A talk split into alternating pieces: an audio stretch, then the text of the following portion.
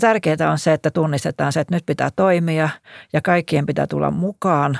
Se, minkä ikäinen sä oot, niin se on ihan toissijainen asia.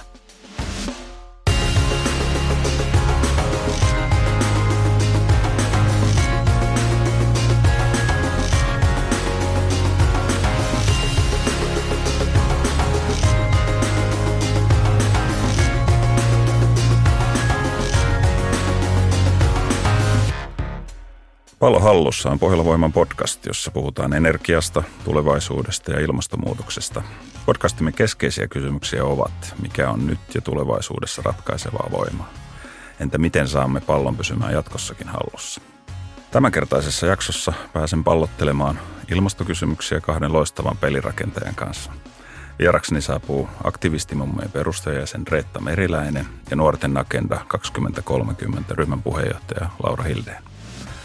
Tavoitteenani on Reetan ja Lauran avulla selvittää, onko mummojen ja nuorten ilmastonäkemyksissä eroja ja miten dialogia eri sukupolvien välillä pitäisi rakentaa. Ja mitä minä, keski-ikäinen insinööri, voin heiltä oppia. Se kuullaan kohta. Minä olen Ilkka Tykkyläinen, innokas ikämieskoripalloilija ja Pohjolan voiman toimitusjohtaja. Tosi hienoa, että olen saanut teidät Reetta ja Laura tänne vieraksi. Kiitos kutsusta, mukava olla tänne. Kiitos kutsusta. Meille Pohjola Voimassa on tärkeää rakentaa vuoropuhelua eri osapuolten välillä, hakea yhteistä tietä kohti hiilineutraalimpaa tulevaisuutta. Kestävät ratkaisut löytyvät vain siten, että niitä haetaan yli sukupolvirajojen ja yli toimialarajojen. Ja siksi olemme täällä tänään. Tarkoituksemme on puhua eri sukupolvien asenteista ilmastonmuutokseen liittyen. Reetta ja Laura, mikä merkitys teidän mielestänne sukupolvien välisellä keskustelulla on ilmastonmuutoksen torjunnassa? No kyllähän se on erittäin tärkeää, eli jos halutaan saada sosiaalisesti oikeudenmukainen muutos aikaan ja siirtyä ilmastokestävään yhteiskuntaan, niin kyllä siinä vaaditaan ehdottomasti niin vuorovaikutusta eri sukupolvien välillä. Ja etenkin mun mielestä näkyy tässä ilmastonmuutoksen tapauksessa tosi hyvin se niin kuin nuorten ilmastoaktiivisuus, mikä on sitten niin kuin osittain nostanut sen myös niin kuin isosti Framille myös Suomessa. Että on tämä Fridays for Future-liike, nuorten ilmastolakkoja ja lisäksi niin kuin esimerkiksi viime eduskuntavaalit, mistä tuli niin kuin osittain nuorten vuorovaikutuksesta ilmastovaalit, niin selkeästi se on semmoinen niin nuorille tärkeä teema, joka on nostettu keskusteluun ja minkä kautta sitten myös päättää opettajat ja vanhemmat sukupolvet on niin kuin siitä kiinnostunut ja ehkä osaltaan saanut sellaisen paineen toimia sen nuorten aktiivisuuden takia ja myös ehkä toivoa sitten siitä, että tulevat sukupolvet myös on niin kuin innokkaita ja osaavia tekemään sitä muutosta. Todellakin ihan samaa mieltä tuosta, että kaikkien osallistumista tarvitaan. Ei, ei enää yksikään sukupolvi saa jättäytyä pois kelkasta. Ja oleellinen asia on se, että tämä ilmastonmuutoksen hillintä on yhteinen tavoite. Se on se kaikkein isoin asia. Se, miten siihen päästään sitten on, siinä saattaa olla jopa sukupolvien välisiä eroja, mutta se tavoite on tärkeä ja kun ajatellaan sukupolvia, niin sehän on numeroita, että me ollaan vanhan, sanotaan, että mummo-ikäisten sukupolvi, se on, se on 40-50 vuotta vanhempi kuin nuoret, mutta että, eihän se ole oikeastaan mikä semmoinen relevantti tekijä tärkeää on se, että tunnistetaan se, että nyt pitää toimia ja kaikkien pitää tulla mukaan. Se, minkä ikäinen sä oot, niin se on ihan toissijainen asia. Ja mun mielestä on tosi huikeaa, että on esimerkiksi tämä tämmöinen niin teidän aktivistimummojen ryhmä. Mun mielestä on tosi mielenkiintoista kuulla siitä, että mitä te olette tehnyt. Ja että just tämmöinen, kun monet eri sukupolvet yhdessä saman tavoitteen eteen tekee töitä, niin se on tosi upeaa. Joo, kyllä, koska kaikkein ehkä Ikävintä ja turhauttavinta olisi se, että sukupolvet rupesivat nahistelemaan ja jänkäämään mm. toisiaan vastaan, syyllistämään toisiaan kilvan, koska sehän me kyllä hallitaan. Syyllistäminen on yksi varmasti meidän perusominaisuuksia mm, ja tuo, mm. se on helppo, mutta kun se ei vie mihinkään. Mm. Ja mummoilla tietysti, tai mummo henkisillä, niin lapset ja lastenlapset ovat erittäin tärkeä osa elämää ja ja ei pelkästään nämä omat, mutta myöskin niin kuin maailman kaikki lasten lapset, että ei, ei todellakaan, niin ei heille haluta pilaantunutta maailmaa tai olematonta maailmaa. Mm. Tätä podcastisarjaa tehdessä tässä on ollut, ollut nuoria, nuoria mukana ja tietysti se on niin kuin ollut se näkyvin puoli, että on ollut sitä niin kuin aktiviteettia siellä, mutta kyllä ihan yhtä lailla miettinyt itse tämmöisenä 53-vuotiaana, että ihan samassa veneessähän tässä ollaan ja – ja, ja tulisi niin kuin pohtia ja miettiä, että millä keinoilla pystyy itsekin tähän niin kuin vaikuttamaan. Että erilaisia, en tiedä onko se ajan ja iän tuomaa sitten tota, mitä se sitten onkaan, miksi sitä aktivismia ei sitten osata niin vahvasti, niin tota, en tiedä, mitä mietteitä teillä herää niin kuin tästä tavallaan passiivisuus kautta aktiivisuus, että miten se, miten se niin kuin reflektoi iän ja sukupuolen kanssa. Että.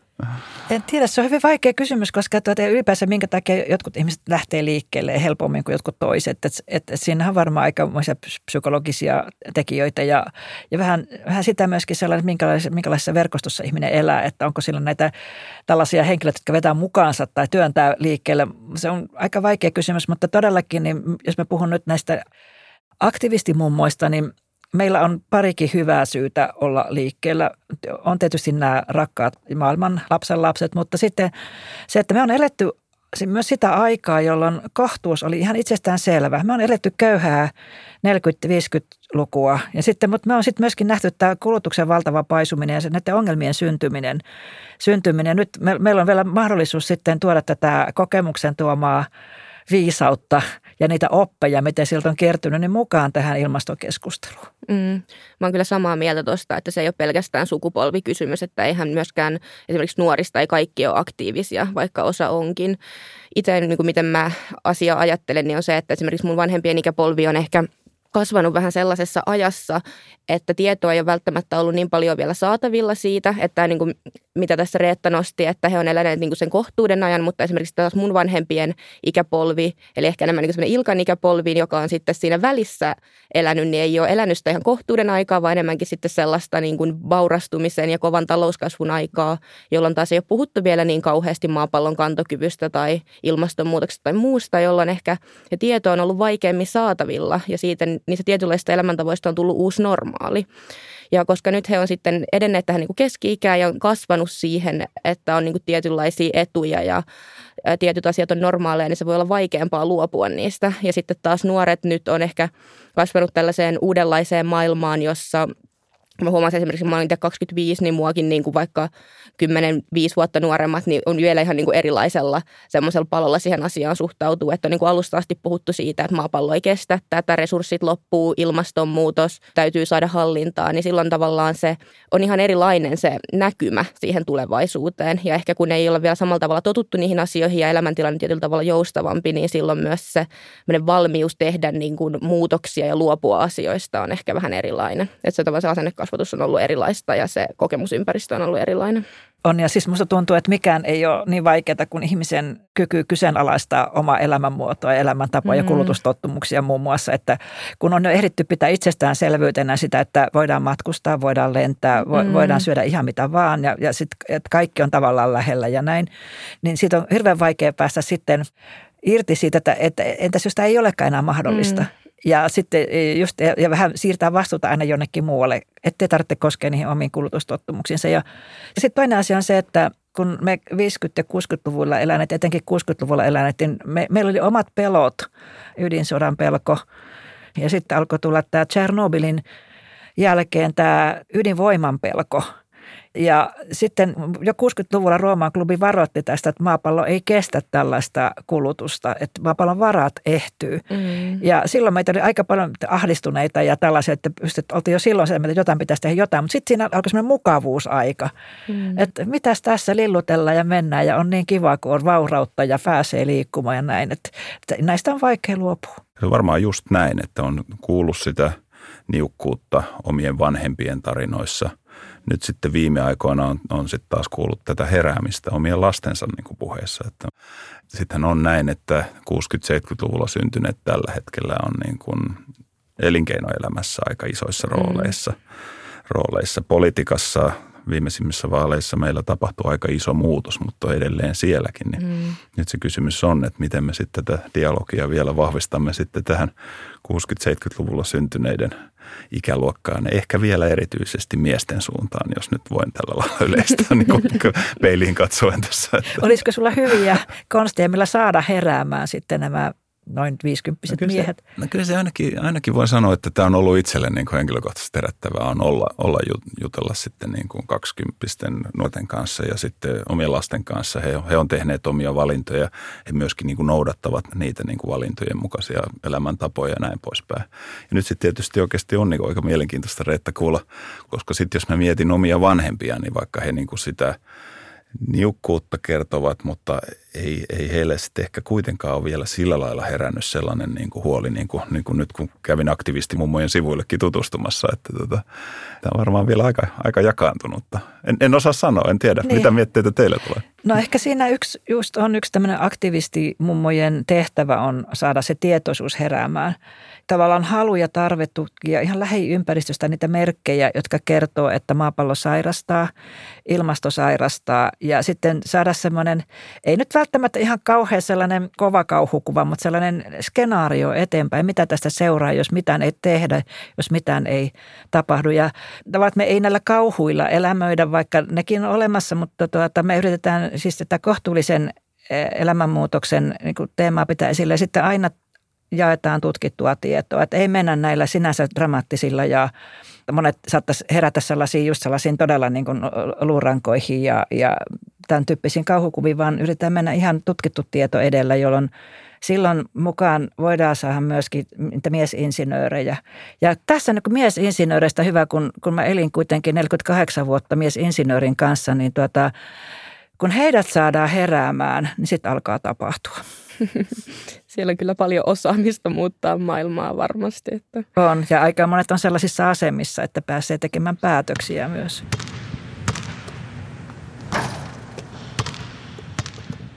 on samaa mieltä, että meillä on, niin kuin puhutaan ilmastoahdistuksesta ja muusta, niin pitäisi meidän kyetä niin kuin muuttamaan se niin kuin teoiksi ja sitä kautta niin kuin viedä, viedä asioita eteenpäin. Ja ehkä sen verran voi niin kuin lohduttaa ja tuoda tietoa, että tässä sarjassakin kun on keskusteltu ja nyt on itse asiassa aika paljon julkisuudessakin juttua siitä, että rahoittajat on heränneet ympäristöasioihin, ilmastoasioihin.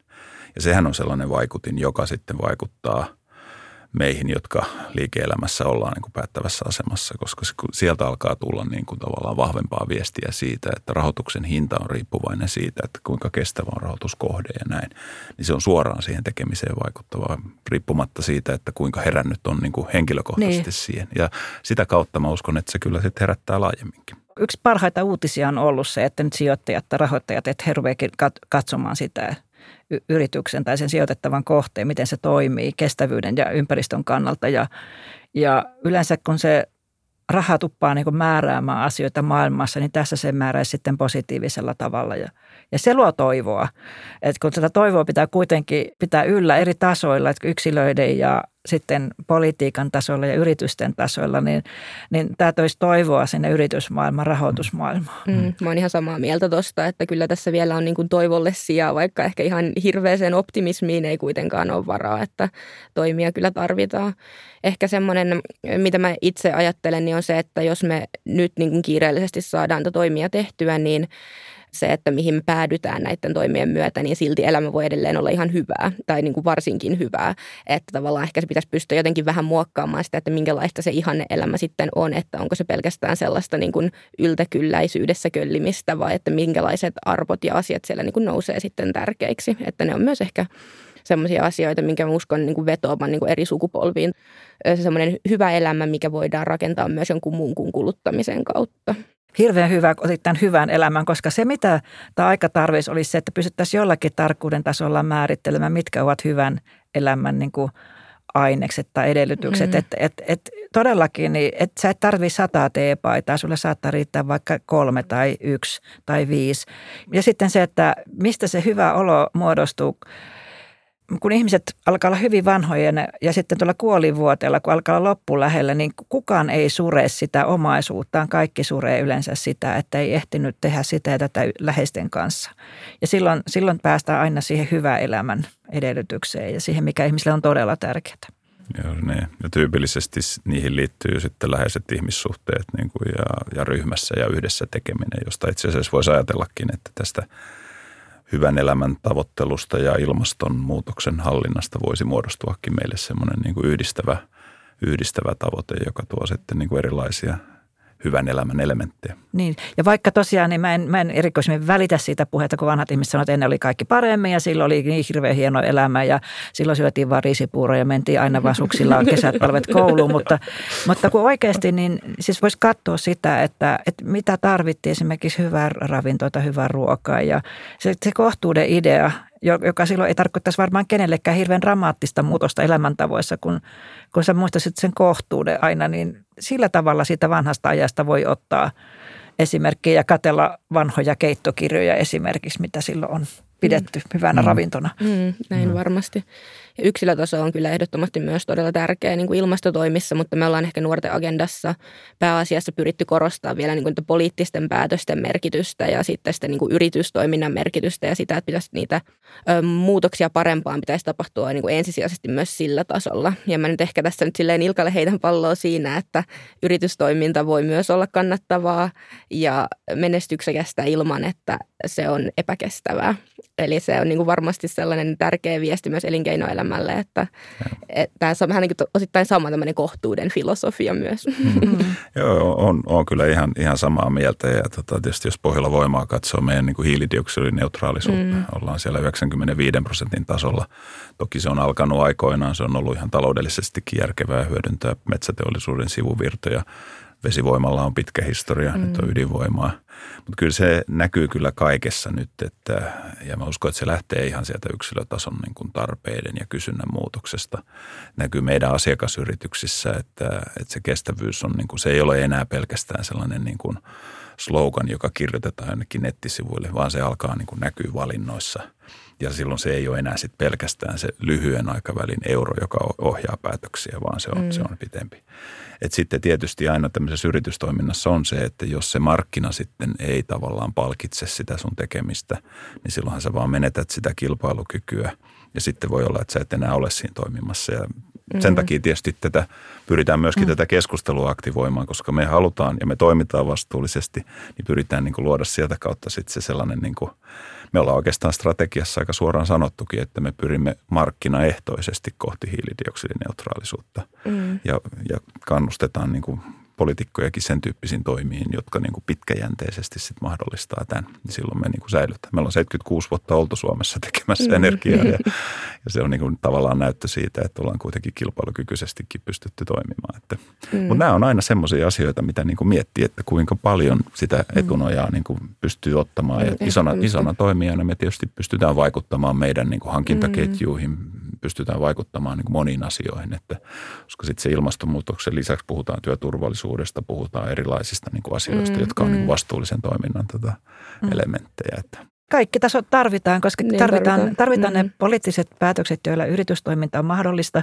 mm. ja, ja jotka joko edesauttaa tai estää sitten esimerkiksi hiilineutraaliuteen pääsyn. Mm. Sitten yksilötasolla on, ihmisillä on kaksi roolia. Ne on niin tämä ihmisrooli – tämä hyvää elämää tavoitteleva ihminen ja sitten kuluttajan rooli. Ja kuluttajien niin kuin voimaa ei myöskään voi väheksyä. Että kuluttajat viime kädessä niin kuin omilla valinnoillaan vaikuttaa aika tavalla siihen, mitä yritykset voi tuottaa tai mitä mm. niiden kannattaa tuottaa. Että kaikki nämä tar- niin kuin kietoutuu toisiinsa ja mitään näistä ei voi väheksyä eikä mitään ehkä kannata ylikorostaa, mutta että se on semmoinen yhteinen niin kuin tavallaan piiritanssi, jossa mennään. Niin, niin dialogi on kyllä erittäin tärkeää. On tosi kiva kuulla, että te olette huomioineet noin voimakkaasti nämä asiat myös omassa toiminnassa. On, ja minusta Pohjola Voimalla on minusta todella niin kuin hyvä esimerkki yrityksestä, joka pyrkii niin kuin teoillaan siihen, siihen hiilidioksidineutraaliuteen. Ja sitten mulla, kun kattelin teidän noita nettisivuja, niin siellä teillä turve vielä esiintyy siellä sitten jossakin roolissa, niin voisitko sä kertoa siellä, että mitä te sen turpeen kanssa teette? No, ehkä, ehkä just tästä vastuullisuudesta vielä, että meidän omistushan on niin kuin isot metsäteollisuusyritykset ja sitten käytännössä niin kuin tämmöisen mankala omistusketjun kautta aika monet pienet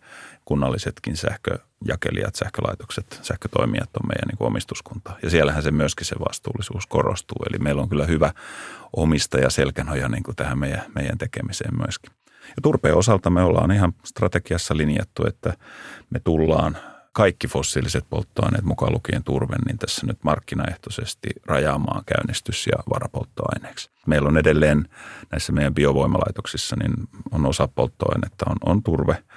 Ja teknisesti se vaatii tiettyjä muutoksia siellä teknisessä polttoprosessissa, että, että me pystytään niin kuin se korvaamaan sitten enenevässä määrin näillä, näillä tota metsäjakeilla, sivutuotteilla tai sitten niin kuin kierrätyspolttoaineilla, jolloin puhutaan niin kuin lajitellusta jätteestä ja muista. Mutta se tavallaan siinäkin se meidän viestipolitiikoille on ollut, että, että päästökauppa tällä hetkellä jo ohjaa tätä kehitystä hyvin voimakkaasti. Kyllä. Et turpeen polttaminenkaan niin ei, ei enää monestikaan ole taloudellisestikaan järkevää.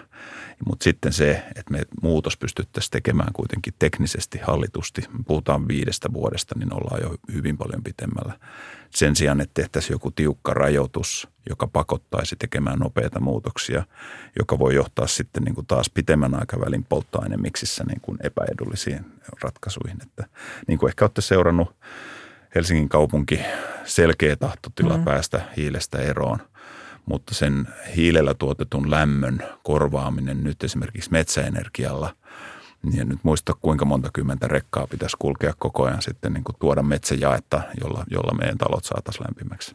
Tämä on tietysti se viesti, mitä me energiayhtiönä vahvasti kanssa näissä keskusteluissa halutaan. Että me, se vastuullisuus on meillä myös sitä, että tammikuisena pakkaspäivänä meidän kaikkien kodit on lämpimät. Et, mm-hmm. et se ei voi niin kuin olla se vaihtoehto sitten, että siinä kohtaa me sanotaan, että, että kun me toimitaan vastuullisesti, niin tämä nyt lämpenee tämä talo. Sori, sori siitä. En tiedä, miten tämä Laura niin kuin nuorten näkökulmasta kuulostaa, että onko, mennäänkö tässä nyt tähän edellisten sukupolvien selittelyyn vai, tota, vai miltä tämä kuulostaa? No siis onhan nämä ihan niin kuin erittäin monimutkaisia kysymyksiä, niin kuin mä sanoin, ehkä sellainen, mitä, mikä nyt on noussut nuorten kanssa keskustellessa ja miten ehkä itse myös asian näen, niin aika paljon esille, niin on se, että kyllä nyt tällä hetkellä ehkä politiikan yhden prioriteetin pitäisi olla niin kuin ne konkreettiset ilmastotoimet ja ilmastoteot, samoin kuin myös sitten niin kuin luonnon monimuotoisuuden edistäminen. Eli se ei tavallaan voi olla yhteiskunnallisella tasolla niin, että kaikki muut asiat ajaa aina niin kuin ohi ilmastotoimista ja niistä konkreettisista teoista, että aina joku muu asia onkin se prioriteetti. Ja sitten esimerkiksi meillä nytkin on periaatteessa hallitusohjelmassa hyvät kirjaukset siitä, että ilmastotoimia pitäisi tehdä ja päästövähennyksiä pitää saada aikaiseksi. Ja just tuli EUlta esimerkiksi uutta ilmastolakia, mutta siitä huolimatta ne tavoitetasot on välillä vähän liian matalia ja sitten niin kuin esimerkiksi nyt tämän hallitusohjelman tapauksessa, niin kyllä ne niin kuin konkreettiset toimet sen hallitusohjelman tavoitteiden toimeenpanossa on vielä liian ohuella pohjalla. Et me ollaan tietyllä tapaa nyt siinä aikaikkunassa, että jotain pitäisi tapahtua tai pian se aikaikkuna on menetetty. Et me ei voida periaatteessa odottaa sitä, että niin kuin vielä nuorempi sukupolvi pääsee valtaan, koska siinä vaiheessa voi olla jo vähän liian myöhäistä, vaikka me varmasti saadaankin asioita tehtyä sitten siinä vaiheessa sen takia vaan niin kuin kannustaisin nimenomaan siihen, että toimia tehtäisiin nyt jo. Mm. Kyllä se, jos katsoo, katsoo tota, tavallaan meidän tämänkin päivän eduskunnan poliitikkojen mm. toimintaa, niin kyllähän siinä niin kuin selkeä muutos on tapahtunut ja mm. että miten, miten niin kuin asiaan suhtaudutaan. Sitten tietysti vielä ne tekojen konkreettisuus on sitten se seuraava askel. Mutta tästä oikeastaan miettikin, että sä oot toiminut Hesarissa pitkään päätoimittajana ja nähnyt mediaa niin kuin pitkältä ajalta, niin onko median käyttäytymisessä tässä niin kuin ollut minkälaisia muutoksia nyt sitten tämän, tämän ilmastokysymyksen tiimoilta ja onko sillä sitten ollut mikä vaikutus myös tähän poliitikkojen niin kuin suhtautumiseen?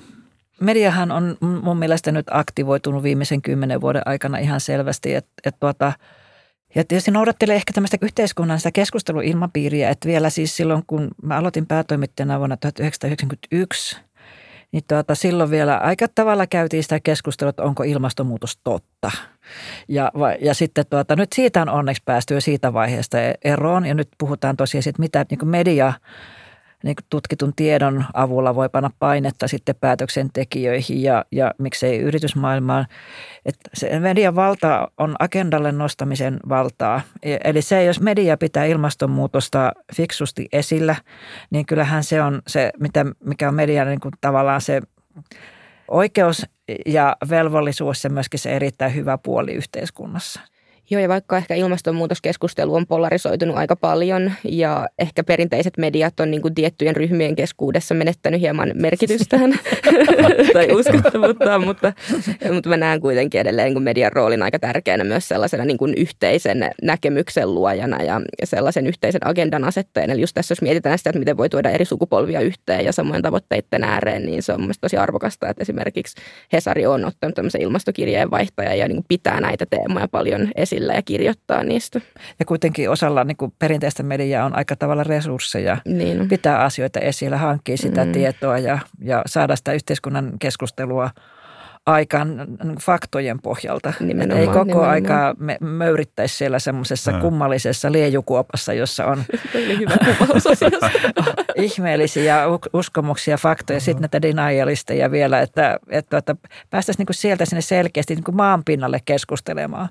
Tämä varmaan on yksi semmoinen haaste tässäkin asiassa, että kun media muuttaa muotoa, se muuttaa muotoa tämmöisen niin nopeatempoisempaan, lyhyempään, eri lähteistä tulevaan niin miten me sitten tässä, tässä kontekstissa tämä faktapohjaisuus hallitaan? Tämä oikeastaan vähän sinne Reetta mummoihinkin viittaa, koska teidän sivuilla kun kävin, niin se oli hyvin vahvasti siellä se esillä, että saadaan niin kuin faktapohjaisuutta lisättyä. Niin miten sä näet niin kuin tästä median näkökulmasta tämän, että tota, miten me tässä median murroksessa pidämme yllä faktapohjaisuutta siten, että lukijat myöskin sen niin kuin sisäistävät ne faktat? No se on, siis se on musta ihan niin kuin median elinkelpoisuuden ja legitimiteetin kannalta ihan ensiarvoisen tärkeää, että siellä ollaan koko ajan faktojen kanssa liikkeelle ja vielä kuitenkin niin kuin tiedostaen se, että, että tutkimuksen edetessä myös faktat saattaa muuttua, jolloin sitten pitää kertoa tästä muutoksesta. Et jos tulee uutta tutkimustietoa jostain, niin pitää olla sillä tavalla selkärankaa sitten kumota se entinen tieto ja kertoa se selkeästi. Sitten toinen niin kuin tärkeä asia, mikä medioiden täytyy tehdä, on se, että he pystyy kääntämään, suomentamaan tutkijakieltä sitten ihmisten kielelle. Ja se on erittäin tärkeää, koska aika monihan lannistuu siinä, kun, kun rupeaa lukemaan tutkijatekstiä ja sitten tulee 30 täysin niin kun outoa sanaa vastaan, niin sitä antaa olla, että, että tämä on vaikeaa ja näin. Että siis medialla on valtava tämmöinen suomentajan tehtävä myös tässä ilmastoasiassa.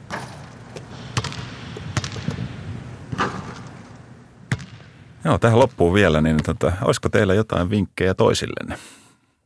No ehkä sellainen niin kuin just avoimuus ja uteliaisuus eri sukupolvien välillä, että ää, jotenkin sille vaihdetaan ajatuksia ja ollaan kiinnostuneita siitä, mitä tapahtuu. Ja mun mielestä on jotenkin ihan huikea toi teidän idea ja että on tuommoinen verkosto, että mä tosi mielellään tekisin yhteistyötä teidän kanssa. No samat sanat, että tervetuloa vaan sinne aktivistimummojen tilaisuuksiin. Että meillä on todellakin maaliskuussa käsitellään reilua ruokaa ja huhtikuussa käsitellään tekstiilejä ja niiden osuutta tässä ilmastokriisissä. Ja tervetuloa mukaan. On todella tärkeää, että me eri-ikäiset tavataan saman asian ympärillä ja mm. meillä on sama tavoite. Ehdottomasti. Nämä antaa todella paljon nämä keskustelut aina niin kuin tänäänkin. Niin tässä on monia asioita käsitelty ja vahvistaa entisestäänkin sitä – sitä vastuullisuusteemaa, mikä meillä Pohjolan voimassa on ja, ja tota, sitä, sitä kyllä tulen, tulen viemään eteenpäin. Et iso kiitos teille, Laura ja Reetta, että pääsitte mukaan. Tosi hieno. Kiitos hieno ja tervetuloa kiitos. Pohjolan voimalaisille myös aktivistimummojen tilaisuuksiin. Kiitos, kiitos. Kävin katsomassa. Teillä olikin näihin, teillä oli ruokaan liittyvä tilaisuus juuri ollut tuossa talvella ja muuta. Että oikein mielenkiintoisia juttuja. Niin tota. Mutta tosi paljon kiitoksia, että pääsitte kiitos. mukaan. Kiitos. Kiitos myös sinulle siellä, että kuuntelit keskusteluamme. Jos jakso herätti ajatuksia, kerron niistä esimerkiksi Twitterissä hashtagillä pallohallussa podcast. Ollaan kuulolla ja pidetään pallo hallussa.